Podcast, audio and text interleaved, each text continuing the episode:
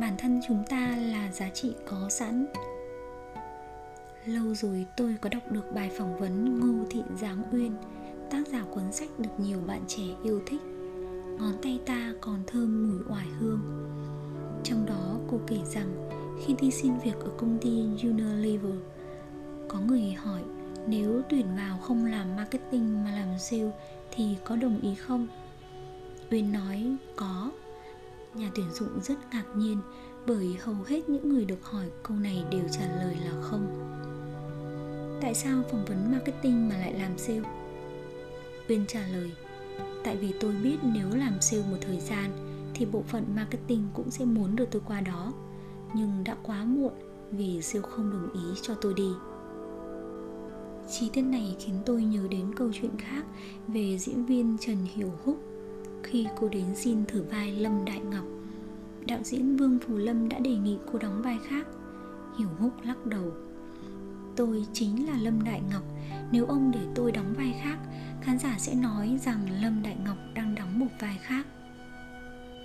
Đâu là điều giống nhau giữa họ, đó chính là sự tự tin và tôi cho rằng họ thành công là bởi vì họ tự tin có thể bạn sẽ nói họ tự tin là điều dễ hiểu vì họ tài năng, thông minh, xinh đẹp và học giỏi. Còn tôi tôi đâu có gì để tự tin. Tôi không cho là vậy.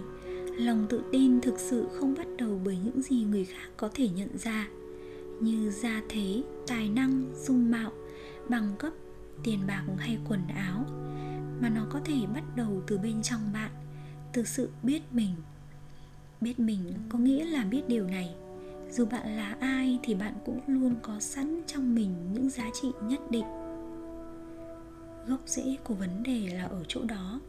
Bản thân bạn không đủ để bạn tự tin hay sao? Bản thân bạn, con người độc đáo nhất trên thế gian này. Bạn biết chăng, thế gian này có, thế gian này có điều kỳ diệu. Đó là không ai có thể giống ai một trăm phần trăm cả bởi thế, bạn là độc nhất, tôi cũng là độc nhất. Chúng ta đều là những con người độc nhất, vô nhị. Dù ta đẹp hay xấu, tài năng hay vô dụng, cao hay thấp, mập hay ốm, có năng khiếu ca nhạc hay chỉ biết gào như con vịt đực. Vấn đề không phải là vịt hay thiên nga. Vịt có giá trị của vịt, cũng như thiên nga có giá trị của thiên nga vấn đề không phải là hơn hay kém, mà là sự riêng biệt. Và bạn phải biết trân trọng chính bản thân mình. Người khác có thể đóng góp cho xã hội bằng tài kinh doanh hay năng khiếu nghệ thuật, thì bạn cũng có thể đóng góp cho xã hội bằng lòng nhiệt thành và sự lương thiện. Bạn có thể không thông minh bẩm sinh, nhưng bạn luôn chuyên cần vượt qua bản thân mình từng ngày một. Bạn có thể không hát hay nhưng bạn là người không bao giờ trễ hẹn.